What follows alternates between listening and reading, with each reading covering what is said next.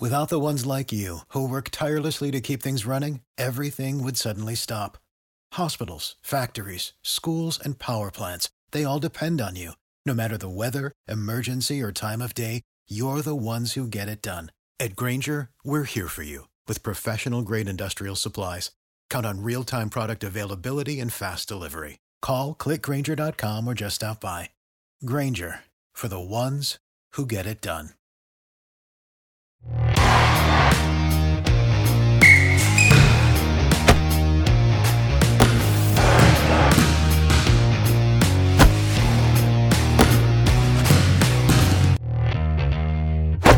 Amici di Backdoor Podcast Your Devotion, bentornati. Settimana scoppiettante. Settimana scoppiettante decisamente non perché ci sia stata una qualità di pallacanestro in, da impazzire, belle partite, però c'è stato tanto pathos, rimonte, follie di singoli giocatori, rimonte non riuscite, quindi da parlare ce n'è, bando alle ciance come sempre con me Simone Mazzola c'è Alberto Marzagaglia, bentornato Alberto.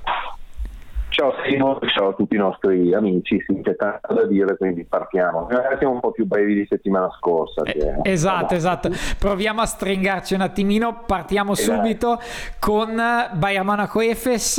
E Trinchieri non era preoccupato sullo 0-5 e, e ci sta, anche perché adesso ha recuperato un po' di giocatori e abbiamo visto contro l'Efes che a sua volta ha fuori eh, i, i Larkin e i Bobois del caso e quindi ha un asterisco di fianco sul potenziale rendimento, poi che è il classico rendimento dell'Efes dell'inizio stagione. Detto questo, abbiamo visto come il Bayern Monaco con tutti gli effettivi o quasi possa davvero non dire la sua per vincere l'Eurolega chiaramente, però sia una squadra ben diversa da quella che ha perso le prime partite, alcune anche in modo abbastanza, abbastanza sfortunato. L'Efes è l'Efes di questo periodo, eravamo al forum e contestavamo un pochino, eravamo al forum insieme e contestavamo un pochino i, i minutaggi e la gestione del, dei minutaggi, 36 minuti Clyburn, 37.54 eh, Mizic, eh, insomma, vabbè, diciamo che poi in realtà alternative sugli esterni non ce n'è davvero tanto. Isaiah Taylor, appena arrivato, non ha potuto dare chissà quanto, probabilmente darà qualcosa nel, nel prossimo futuro. Efes da Efes e il Bayern comincia a far vedere qualcosa che ci aspettavamo, soprattutto sta crescendo Cassius Winston che anche in questo caso, come era successo con l'Olimpia Milano, nel quarto periodo si è preso in mano l'attacco e ha creato per sé e per i compagni. Beh, eh, se, la, se hanno selezionato bene anche questa volta, cosa di cui dubito abbastanza poco, ne parleremo del Bayern probabilmente come sempre.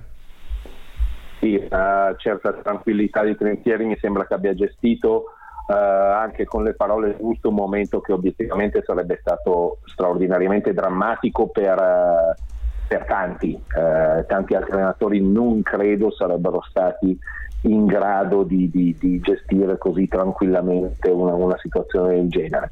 Eh, ha semplicemente, come ha detto lui, ritrovato uh, un paio di giocatori adesso, su cui contava moltissimo, parliamo di Bonga, parliamo di Harris, e, e chiaramente dice questi sono spariti, eh, abbiamo iniziato e dice tutto all'improvviso sono spariti. Ritrovati, ha fatto una partita veramente solida contro una squadra che è solida, quella del è una squadra che ha, non può pagare più avanti del fatto primi giocatori più utilizzati di Eurolega e di, eh, di, tutte le squadre sono due giocatori dell'Efes, primo Clyburn, secondo, secondo Micic. Eh, terzo e quarto ce ne sono due del Partizan, però ad esempio il Partizan è perché non ha totalmente altre soluzioni. Ecco, io eh, sono stupito un po' dall'Efes dalla difficile, eh, difficile situazione di... Polonare e Zizic, li vedo inseriti un po' più lentamente di quello che pensavo, pensavo potesse essere più semplice la cosa, però eh, vediamo, in tutto questo il Bayern, questo, soprattutto Bonga mi ricorda un po', io ho visto un po' di partita, l'impatto del miglior Exum, ecco come idea, magari sono anche un po' diversi, però come tipologia di ruolo non, non chiarissimo di poter fare tante cose, eccetera, eccetera, credo che, che possa essere una tipologia del genere. Eh, per il resto dico solo che l'Efes, un, noi abbiamo scherzato, scherziamo sempre, speriamo che partano un 8, così dicono anche quest'anno, tutte queste cose qui. Attenzione, attenzione perché eh, io adesso è tale, perché nelle prossime 5 giornate vado a memoria, Real Madrid Barcellona, doppia trasferta italiana con l'Olimpia Virtus e poi Olimpia Cos. Ecco, non è la stessa Eurolega dell'anno scorso. Mm, non lo è già dalle prime battute, ci sono sette squadre con record di 3-3 con cui puoi fare i playoff ma puoi arrivare al dodicesimo e soprattutto potrebbe non essere così facile iniziare male male e poi piazzare lì la, la serie di, di, di, vittorie che ti riportano in quota. Perché si rischiano di avere più squadre coinvolte nel discorso playoff. Se poi qualcuna delle cosiddette certe, le famose magnifiche sette, dovesse soffrire appunto e stare dietro, è chiaro che la guerra sarebbe ancora, cioè dovesse essere coinvolta in una lotta per i playoff e non solo per una posizione, a quel punto la situazione sarebbe ancora, ancora più eh, delicata, ancora più difficile per competitività stessa di ogni turno. Sì, anche perché ragioniamo sul fatto e ricordiamoci sempre che l'anno scorso la classifica è stata, tra virgolette, drogata per tutti dall'assenza delle russe. Quindi noi ironizziamo sulla questione inizio dell'Efes sonnolenza, hanno sono sonnolenti in tante squadre, eh, quindi è, è, normale, lo ha detto anche coach Messina in conferenza stampa parlando con Rodriguez, ho detto stavamo analizzando le cose e lui mi ha detto da campione qual è, anche noi abbiamo qualche problema, ma siamo a novembre. Ecco, penso che il ma siamo a novembre in questa stagione post europeo, eccetera, eccetera, valga più che per altre situazioni. Eh, però chiaro che ci sono più contender, ci sono più squadre e io diffido partendo sempre dal meno male perdiamo adesso e poi così poi siamo pronti dopo, perché è vero che l'Eurolega è una maratona, non è una gara di velocità, però non puoi partire con le zavorre ai piedi e poi dire vabbè tanto ad un certo punto poi li supero. Succede una volta, magari due, che poi all'Efes è successo l'anno scorso in realtà, eh, mh, mm, proprio in maniera evidente. Non lo so, eh, io diffido da questo ragionamento valido per applicabile per tutte le squadre di certo l'asterisco su questo inizio di stagione c'è e adesso andiamo avanti con l'analisi e lo vediamo che coinvolge anche squadre insospettabili, quindi davvero bisogna andare coi piedi di piombo ancora per un mesetto forse sulle valutazioni, poi entreremo nel dettaglio. A tal proposito, visto che parliamo di rimonte folli, il, eh, il frittatone fatto dall'Olympiacos in casa contro il Valencia è meritevole dell'award forse della, della prima, del primo posto tra le rimonte subite della settimana e sono state tante perché ha fatto un bel Arakiri partita totalmente in mano, ma veramente con la pipa, mi viene da dire, un Vezenkov che ad un certo punto del primo quarto ha detto, ah cacchio c'è anche Vezenkov, sovraimpressione 10 punti e 2 A, ma che, che senso 10 punti e 2 A? Cioè è veramente un MVP che, di cui non ne parla nessuno fondamentalmente, ma che noti anche poco magari nelle partite, poi in realtà se ci guardi bene lo noti e lo noti nelle statistiche. Detto questo, eh, L'Olympiacos aveva la partita ampiamente in pugno e non mi sembrava francamente ci fossero gli elementi tecnici, tattici di talento perché, la, perché il Valencia la ribaltasse. Però nel momento decisivo un Prepelic che era stato dannoso fino a lì ha, fatto, ha messo una tripla e ha fatto quel lancio a tutto campo per quella schiacciata di Alexander che non ha, che ha cambiato la partita in sé, ma in quel momento secondo me ha detto al Valencia guarda che l'Olimpico sta un attimino mollando ed effetti, in effetti poi pian pianino con Jones e Dubljevic quel parziale è arrivato fino a un finale perlomeno concitato dove Livesenkov si fa una mezza frittata Slukas nella gestione finale quando mai capita che Slukas fa 2 su 4 nel clutch in, in una partita punto a punto? Boh mai. E anche nonostante tutto il rimbalzo di Peters nell'ultimo possesso ultimissimo possesso stoppato da Alexander con una giocata pazzesca che vale la partita tanto quanto il fallo di Vesenko sì, ecco, io direi derubrichi il tutto a due situazioni, una speciale, eh, totalmente anormale, cioè Slucas che sbaglia e il tiro decisivo, c'era fallo secondo me su di lui tra l'altro, e i due tiri liberi. Eh, non, eh, dimostra che, ecco, che appartiene anche lui al genere umano perché in quelle situazioni non è bypass umano fin dai primi passi della sua carriera. Poi la cosa veramente strana è che oltre a quello che stava succedendo in campo, che, che si vedeva, c'era anche il, il, il, suffragio delle statistiche. Se noi andiamo a vedere le statistiche, è terrificante, l'Olympiacos ha perso una partita tirando divinamente da due, tirando più del 50% da tre e prendendo o 9 o 11 rimbalzi più della squadra avversaria.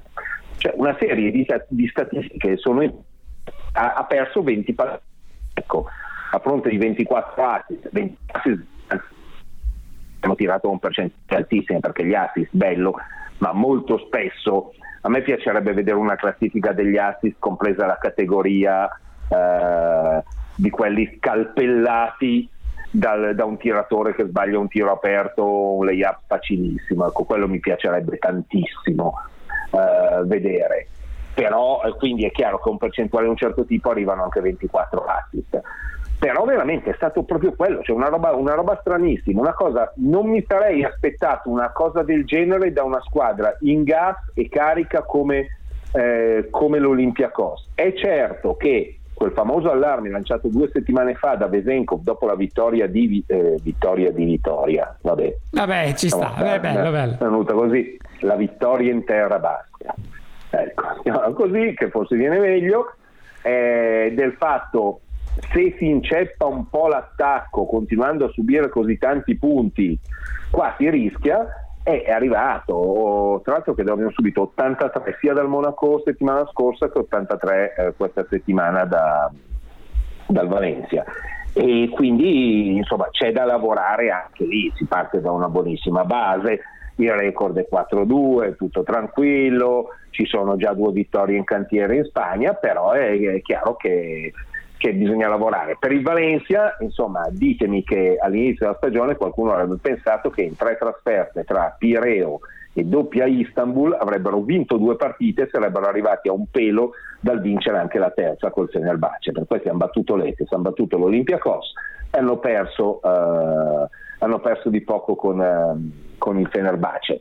E certo, poi hanno perso in casa due partite col Basconia e con la Svel. Mm. Però la Svel, come vedremo dopo, è giustamente candidato a vincere l'Eurolega entro cinque anni, l'ha detto, l'ha detto Tony Parker, quindi appena l'ha detto hanno distrutto il Basconia e hanno vinto a Bologna, quindi Tony hai ragione.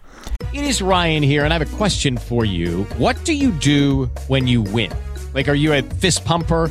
a woohooer, a hand clapper, a high fiver. I kind of like the high five, but if you want to hone in on those winning moves, check out Chumba Casino. At ChumbaCasino.com, choose from hundreds of social casino style games for your chance to redeem serious cash prizes. There are new game releases weekly, plus free daily bonuses. So don't wait. Start having the most fun ever at ChumbaCasino.com. No purchase necessary. VGW. Void were prohibited by law. See terms and conditions. 18 plus. With the Lucky Land slots, you can get lucky just about anywhere.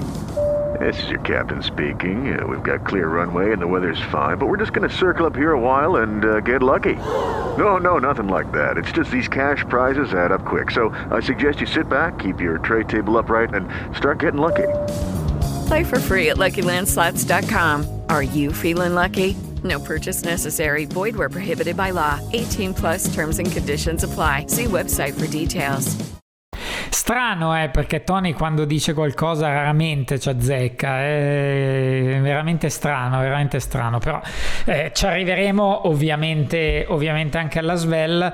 Eh, passiamo, eh, passiamo ora, facciamo così, le, le, italiane come sempre le lasciamo in fondo, eh, bypasserei le partite così interlocutorie tipo i 116 del Basconia che mi sembrano un numero senza senso senso e le due rimonte, una riuscita l'altra serata del Panathinaikos col, col Partizan e lo Zalgiris nell'Alba per i puri, per i puri numeri ventello.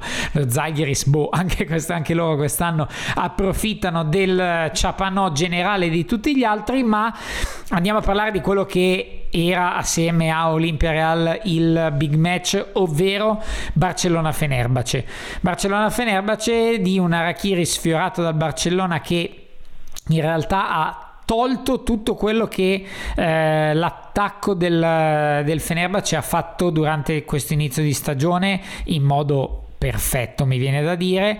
Ha abbastanza tolto Scotty Wilbekin che va bene ha fatto 6 punti ma non, non, non pervenuto veramente e ha subito Jonathan Motley che però poi si è reso protagonista della follia probabilmente totale nel finale di partita andando a schiacciare un pallone sul meno 3 a un secondo e mezzo dalla fine che Jonathan 23 punti 7 rimbalzi contro il Barcellona è una prestazione atomica probabilmente perché il Barcellona ha accettato di farsi più battere da lui che da altri e però per diamine, cioè non puoi non, non valutare quel momento come eh, tiro da tre o cerco di far tirare qualcuno da tre. Andare dentro e schiacciare dando sette decimi dalla rimessa dal fondo agli avversari, qual è il senso? E butta via una partita giocata alla grandissima. Dall'altra parte eh, il duo del baffo, la Provittola Toby, la Provittola sta giocando ancora anche in questa stagione al di fuori del, della sua taglia fisica, della sua mente,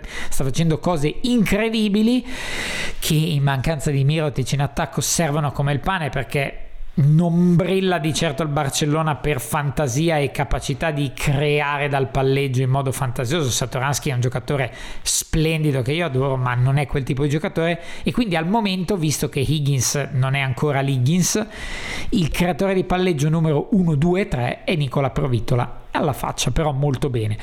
Ecco, il Barcellona batte Milano alla stragrande batte il Fenerbahce alla stragrande nella sostanza, non nel punteggio e rischia veramente tanto. Partita godibile per essere il 5, il 4, il 3 di novembre, eh, che dà indicazioni definitive pochine però. Partita, devo dire, mi è piaciuta molto, mi è piaciuta molto per tanti concetti che ci sono stati, mi è piaciuta molto perché ho visto due squadre che mi hanno mi hanno convinto, mi hanno convinto nei pregi e mi hanno convinto anche nei difetti e nel saperli correggere e superare. Eh, la provittola mi fa sempre pensare a una cosa che eh, i nostri ascoltatori più attenti ricorderanno, io dissi molto tempo fa, ma non perché l'ho detta io, un dato di fatto, cioè non è una mia opinione. Andiamo a vedere cosa fanno i giocatori argentini in carriera e se uno vale il top scorer della Serie C Silver arriva a fare il top scorer della Serie C Silver, anzi diventa top scorer in B. Se uno vale la Serie B diventa il miglior giocatore di Serie A2, se uno vale la A2 diventa il migliore di A1 e via così. Cioè, questi devono avere qualche cosa e devo capire qual è il segreto, qual è il, il, il probabilmente sono i cosiddetti huevos grandes, come, direbbe, come avrebbe detto il vecchio Mario Elli, eh, raggiungono sempre il massimo e oltre di quello che il loro talento, le loro possibilità gli permettono. La Provittola non era un giocatore che poteva essere a questo livello, nessuno pensava che potesse esserlo, ma neanche lontanamente. Adesso la Provittola, eh, diciamo con Lorenzo Brown, la migliore point guard di Eurolega a oggi, sì, forse dico anche più solido la Provittola per certe cose, però insomma ce la giochiamo siamo, siamo, a questo livello e questo è incredibile. Il Barcellona ha giocato bene, il Barcellona ha giocato mh, così così con Milano e ha stravinto, ha giocato molto molto bene domenica con Valencia in campionato perché non dimentichiamo che hanno avuto in mezzo anche quella partita e l'hanno vinta in maniera spettacolare con una grande difesa e con un attacco veramente brillante e poi ha giocato 30 minuti notevolissimi solo che ha trovato davanti anche un avversario che io adesso non voglio arrivare ad usare la, la prosopopea itudiziana del noi non molliamo perché rappresentiamo 30 milioni di tifosi e giochiamo per loro. Adesso va bene Dimitris, sappiamo che è bravo nell'usare le parole, nel trasformarsi in una sorta di capopopolo e usa delle figure così sempre ad effetto per descrivere il suo, il suo operato. Però eh, nel momento in cui ha sostanzialmente mandato a quel paese eh, Edwards ieri disastroso, pochi minuti disastroso, Calates e Wilbekin si è liberato da questi e di Jean-Pierre pure, si è liberato da que- anche mh, Nigel Hayes, tutti via a casa e con Birsen, Magmutoglu, Azer più Guduric e Motley ha girato la partita. Magmutoglu ha fatto, sembrava il miglior Belinelli ieri. Addirittura l'ultimo canestro a due è, un canestro, è il Bailey che esce da un blocco, si butta indietro e trova separazione tuffandosi all'indietro. Cioè, clamoroso proprio, sinistro, destro e tuffo all'indietro, un canestro che non è mai appartenuto a Mahmutoglu quel tipo di canestro, un tiratore da piastrella tutta la vita. Ecco, eh, hanno fatto, secondo me, delle sei partite giocate finora del 5-0, questa è la partita che dà più consapevolezza al Fenerbahce, perché gli dà consapevolezza di avere altri protagonisti che fino a ieri non lo erano stati, eh, perché non erano stati tanto coinvolti, lo stesso Azer ad esempio, un giocatore in cui io credo tantissimo, mi piace tantissimo, e quindi allungare le rotazioni e soprattutto il fatto che insomma l'abbiamo visto settimana scorsa, iniziare trovarsi sotto di 15 punti con il Barcellona a metà del terzo quarto può portarti anche a fare una figuraccia. Loro si sono rifiutati di farla e questo quindi credo che sia il messaggio più positivo che, eh, che il Fenerbahce possa raccogliere da questa partita. Su Motley eh, non ha capito, non ha capito, gli è andato in pappa al cervello, può essere stanchezza, qualcosa, succede. Eh, resto sempre dell'idea che lo vorrei sempre perché uno che impatta così in Eurolega, anche ieri come dicevi 23 più 7 con 9 su 12 al tiro e, e, e tante cose lottando contro i lunghi del Barça molto molto efficaci.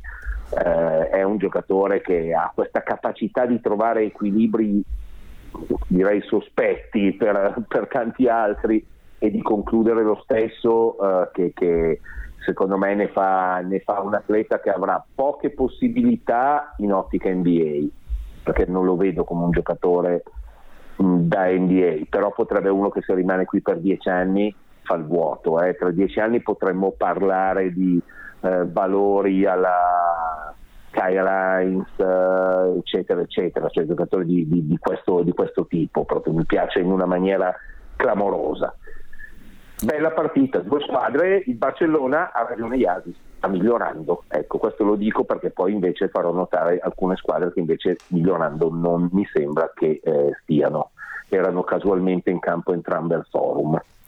Sì, sì, casualmente, veramente casualmente. E vabbè, visto che l'ha inserito, parliamone di una partita dal blasone eh, sicuro, perché Olimpia Milano-Real Madrid è una partita che il, banalmente il numero di partecipanti al forum eh, testimonia dell'importanza della, della partita, dell'appeal poi c'erano le questioni chiaramente sentimentali del ritorno di Rodriguez che eh, a memoria recente ha ricevuto un tributo che non ricordo in tanti abbiano ricevuto, in tempo recente sicuro in tutta la vita storia dell'Olimpia Milano non è accaduto tante volte. Eh, bellissimo veramente spendere due parole per eh, quello che proprio ha significato il ciaccio per l'Olimpia per, il, per i tifosi veramente qualcosa di da un certo punto di vista unico. Sono stati tre anni che forse valgono per sei per le emotività che si sono portati dietro e vedere ancora oggi dei giocatori dei grandi campioni che tornando sul virgolettato luogo del delitto eh, vengono accolti così è sempre bello perché da un certo punto di vista Rodriguez anche se gli sei avversario fai fatica ad odiarlo, lo odi nel momento in cui magari ti porta via delle partite, però è un campione veramente che va al di sopra delle parti. Per, tornare, per andare sulla partita, noi eravamo abbastanza vicini in postazione e abbiamo avuto la stessa idea alla fine del primo tempo. L'abbiamo detto, non ci volevano Mazzola e Marzagaglia, ma se tiri 12 su 16 da 3, sei avanti di 3 punti nel primo tempo, sei destinato a perire. Cosa successa all'Olimpia Milano che dalla sua parte ha un attacco che fa una fatica bestia e l'offensive rating di Milano è drammatico. Però nel secondo tempo paradossalmente ha costruito quasi dei tiri migliori rispetto al primo. Ne ho 5 distintamente in mente con metri di spazio, non segnati nessuno dei 5, anche da gente come da Tome, Thomas, Voigtman, Pengos, eccetera. Quindi ci sono dei problemi evidenti nell'attacco dell'Olimpia Milano, ma anche dei problemi evidenti in difesa, dove Heinz è sicuramente sotto il par a livello fisico. Probabilmente sta vivendo un momento di appannamento, è umano anche lui, e lo stesso discorso che facevamo per Slucas.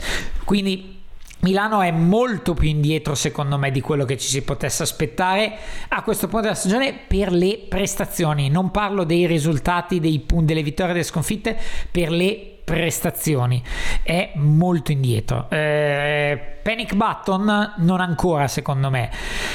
Però quello che dice Messina in un certo senso è giusto, bisogna cominciare a fare dei passi in avanti decisi e farli molto presto se Sparta piange, Atene non ride, come sempre, metteteci Sparta, Atene, Reale e Olimpia come volete, il Real Madrid mi viene da dire riduco banalizzando in maniera estrema ha avuto due prestazioni super da Musa e Esonia che hanno segnato tiri per il loro talento fattibili ma li hanno segnati quasi tutti. E quindi la differenza tra la vittoria e la sconfitta la vedo in due prestazioni di due un campione, un potenziale campione perché Muso sta giocando un'Eurolega pazzesca eh, perché non ho visto cose folgoranti neanche da Real Madrid. Ecco credo che la serata possa essere riassunta molto banalmente. Non andrei in overthinking perché sono due squadre in difficoltà sono due squadre in difficoltà sicuramente, infatti sono due squadre che, eh, come dicevo prima, per legarmi alla, a, quello che, a, quello che, dicevo prima, eh, siamo a novembre, va bene, ti dirò che sto iniziando anche a stufarmi di sentire questa cosa, siamo solo all'inizio, sappiamo che siamo solo all'inizio, però vorrei vedere le squadre migliorare, cioè dopo un mese siamo all'inizio, mi sta bene, al 3 e al 10 di ottobre, dopodiché vorrei vedere qualche cosa in più, anche perché vero, Eurobasket, tutto quanto, a parte il fatto che tra una balla e l'altra ogni anno ce n'è una, perché un anno ci sono i mondiali, un anno c'è Eurobasket, un anno ci sono le Olimpiadi. Quindi è vero, le Olimpiadi ci sono meno squadre coinvolte, quindi meno giocatori, sicuramente nei mondiali dell'Eurobasket no. Ecco, diciamo Eurobasket è quello che coinvolge più giocatori europei, chiaramente per eh, ovvie ragioni, per l'allargamento a tutta una serie di squadre che francamente anche se non l'avessimo vista ad Eurobasket stesso non avremmo sofferto.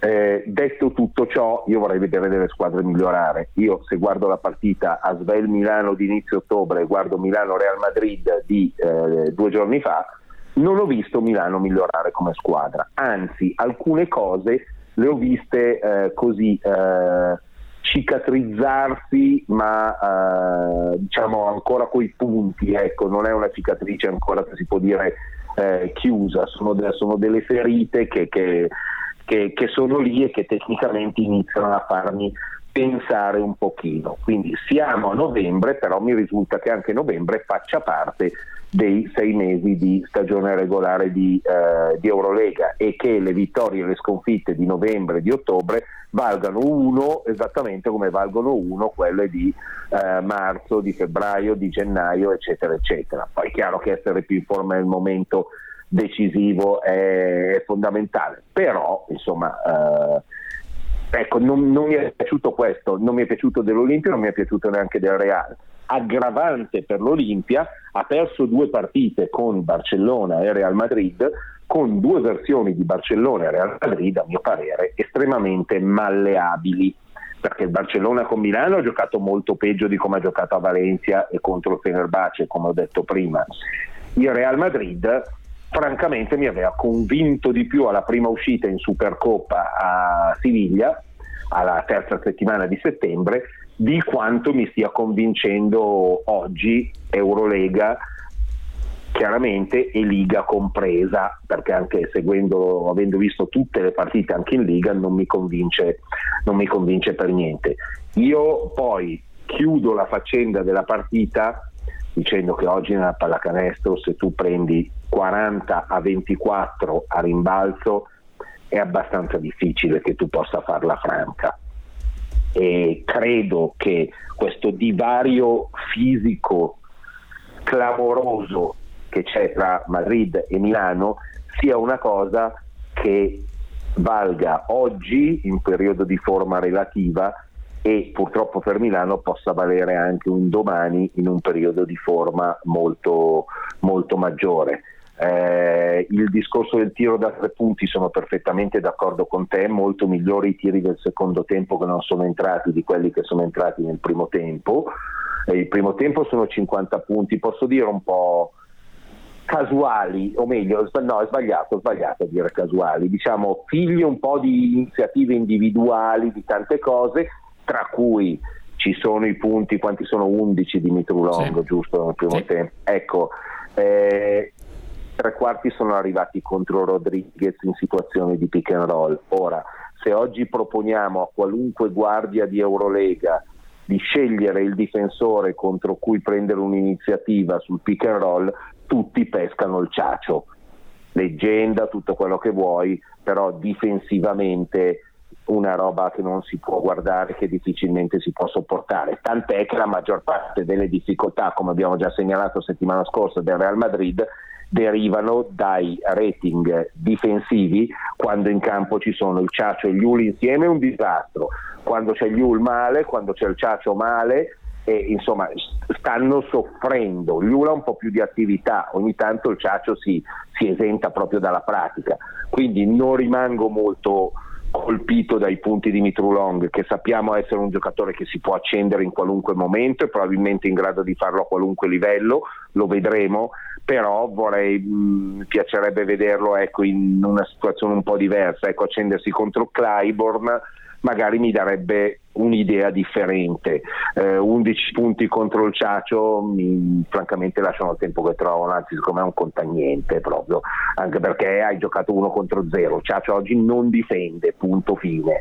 E quindi questa, questa è una realtà. Milano non mi sta convincendo per quello. Novembre, tutte queste storie, benissimo, però problema fisico, problema e poi c'è questo discorso della dimensione interna che non si vede, non esiste. Non esiste. Eh, quando Messina dice abbiamo fatto 9 su 19 nei layup, in parte non erano tutti layup, ma i tiri di Brandon Davis sono dei tiri che non sono sbagliati per disattenzione o per scarsa precisione, sono sbagliati perché scappa da Tavares le ultime cinque prestazioni di Brandon Davis contro Tavares sono cinque prestazioni disastrose ed è abbastanza strano perché nelle cinque precedenti, diciamo fino alla semifinale di Aurvega, era stato abbastanza incisivo.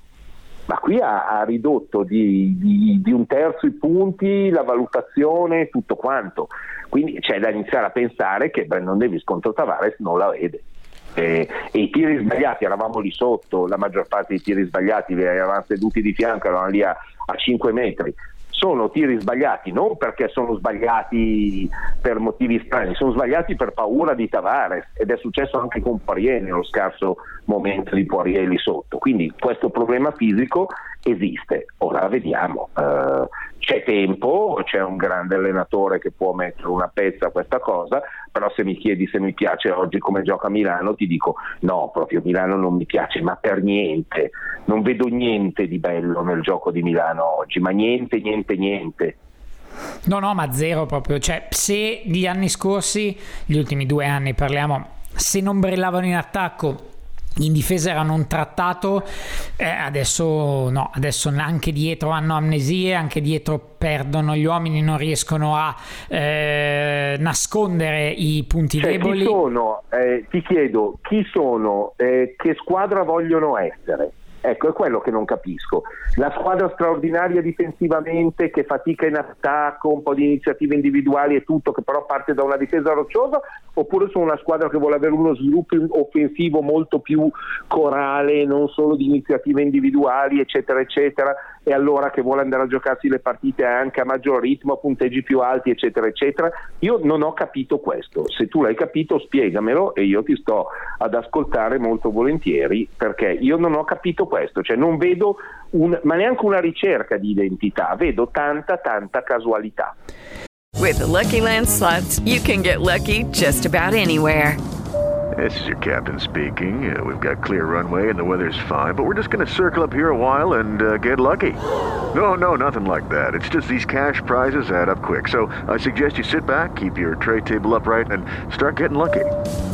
Play for free at LuckyLandSlots.com. Are you feeling lucky? No purchase necessary. Void where prohibited by law. 18 plus terms and conditions apply. See website for details.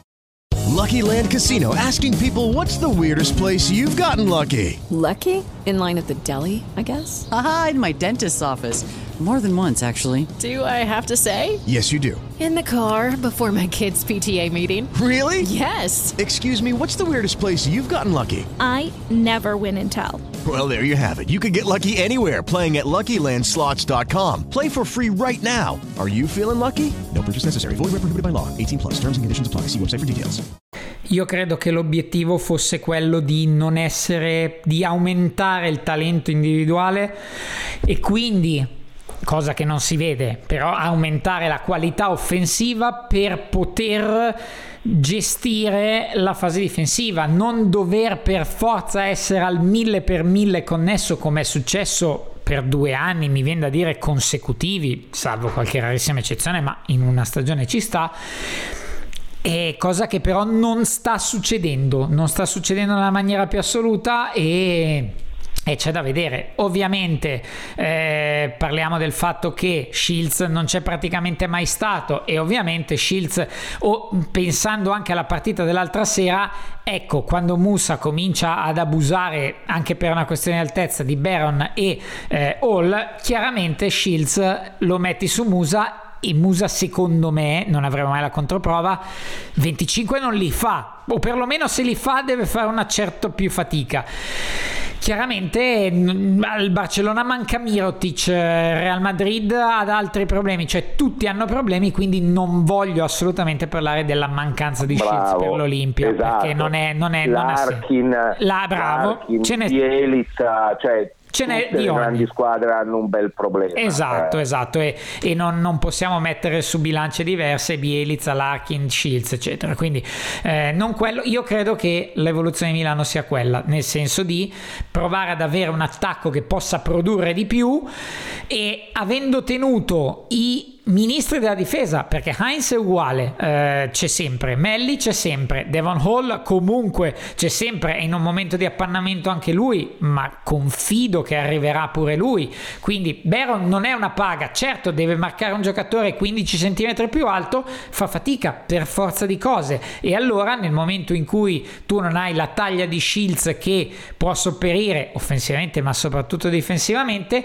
hai Pengos hai un altro mismatch in giro per il campo diventa più difficile. Io credo che l'obiettivo sia non dover dipendere al 100% dalla difesa, ma essere un pochino più equilibrato. Le soluzioni ci sono, come dico dall'inizio della stagione, questa squadra è ha tutto per vincere l'Eurolega, per fare le Final Four. Poi sappiamo che alla fine vince uno solo, ma per andare in fondo. Se questo non dovesse succedere, è solo ed esclusivamente, purtroppo, ma in questo caso mi sembra evidente, perché il coach non è riuscito a farli giocare nel modo corretto. Eh, li ha voluti lui, ha voluto e ha avuto praticamente tutti i pezzi che si era prefissato, quindi penso che non ci siano molte, molte scusanti. Discorso domandina, di... c'è il momento domanda bastarda, sai che c'è sempre oramai. Eh, certo. eh, eh, ti voglio bene. Siamo qua apposta. Domanda doppia, tu hai detto proprio, mi leggo l'ultima cosa, eh, hanno... Oh, raggiunto tutti gli obiettivi di mercato, questo l'ha detto Messina, ce l'ha detto Stavropoulos e tutti quanti, quindi nessun problema, tutti quelli che volevano avere per migliorare la squadra li hanno eh, raggiunti. Vero, vero che da una parte non c'è Mirotic, dall'altra non c'è Larkin, da quell'altra non c'è Bielica, eccetera, eccetera, e poi non c'è stato Schengelia per un mese, non so, in Virtus, ecco, tutte queste cose, tutto vero. Però, però, tutti campioni, tutti insostituibili, ma come ruolo e come completezza sui 28 metri, a mio parere Milano non ha un giocatore come Shields. E allora siamo così profondamente convinti della perfetta costruzione del uh, roster in quell'ottica. È vero che il campione non si sostituisce mai, però voglio dire, Toby non sta facendo pagare troppo l'assenza di Mirotic, pur non allacciandogli neanche le scarpe. Però Toby l'ha comprato dopo che si è fatto certo, Mirotic. Certo, all'inizio, certo, beh, infatti dico, cioè, eh, probabilmente uno diceva, probabilmente Barcellona ha ragionato, ha detto non abbiamo una soluzione, quindi andiamo sul mercato.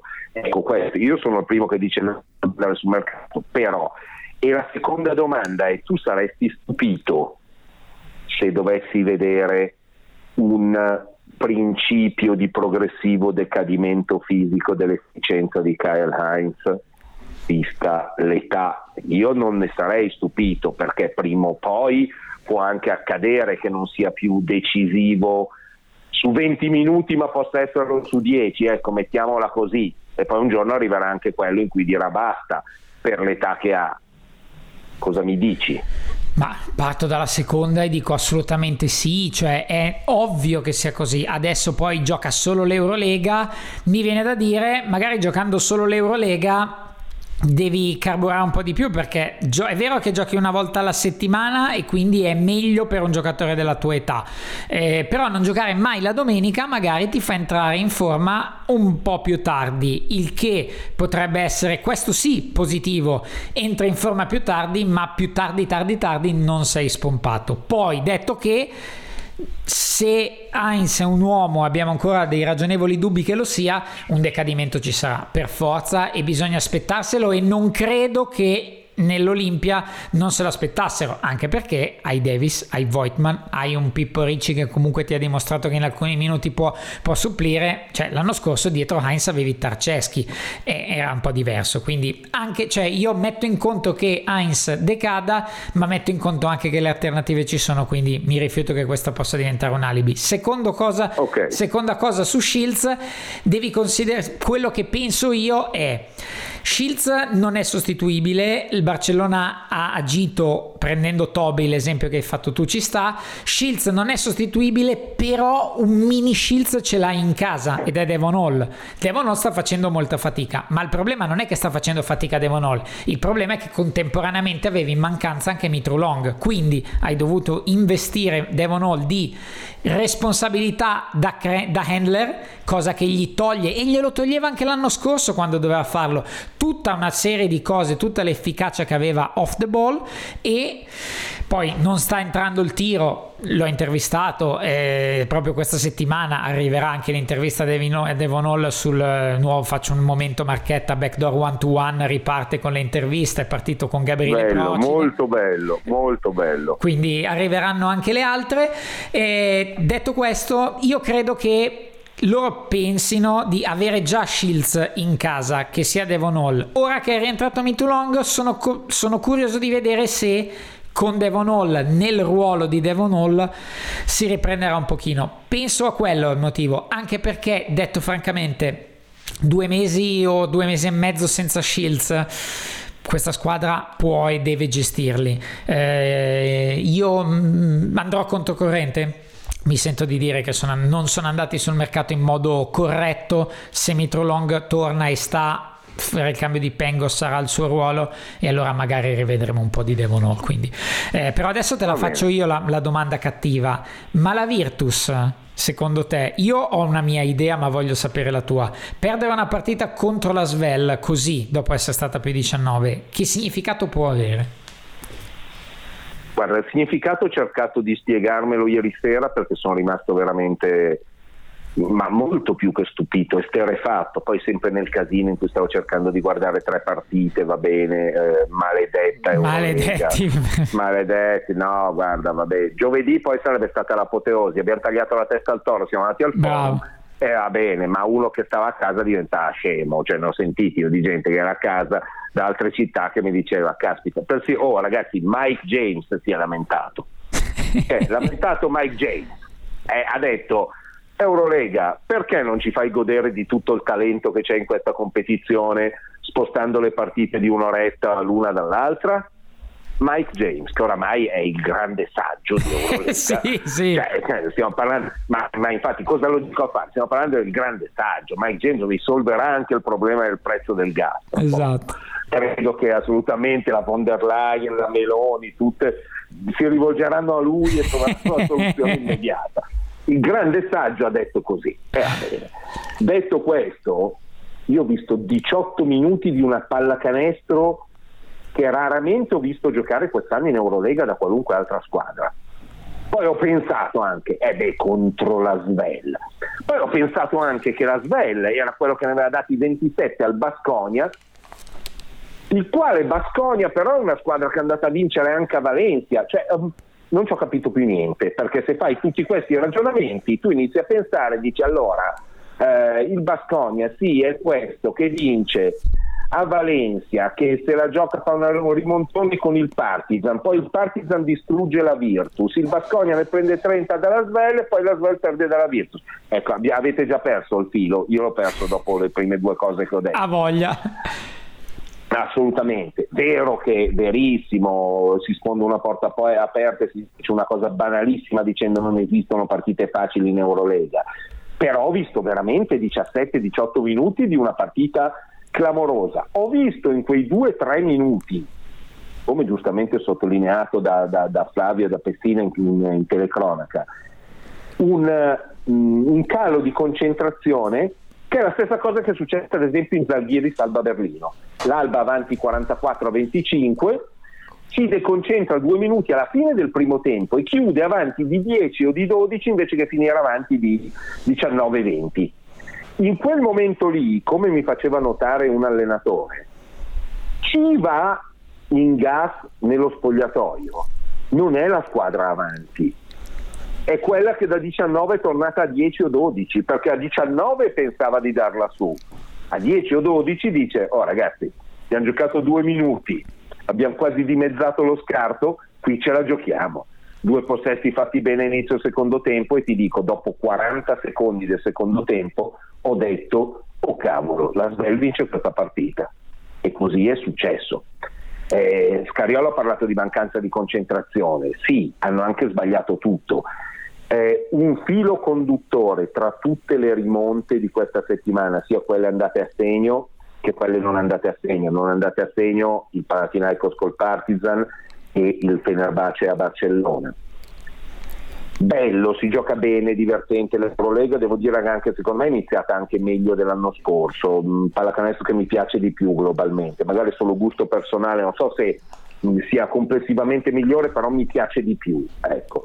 Eh, però c'è una cosa, i blackout sono dovuti anche al fatto che lo stesso tanto talento individuale, le famose guardie creatrici di vantaggi, eccetera, eccetera, che sono quelle che ti portano avanti di tanto. Vedi la creatività di Teodosic che ieri invece ha giocato una decina di minuti nel primo tempo stratosferici, veramente. Le- ha dipinto eh, come Van Gogh, ce l'ha raccontata come Manzoni e, non lo so cosa- che altro esempio posso, posso utilizzare.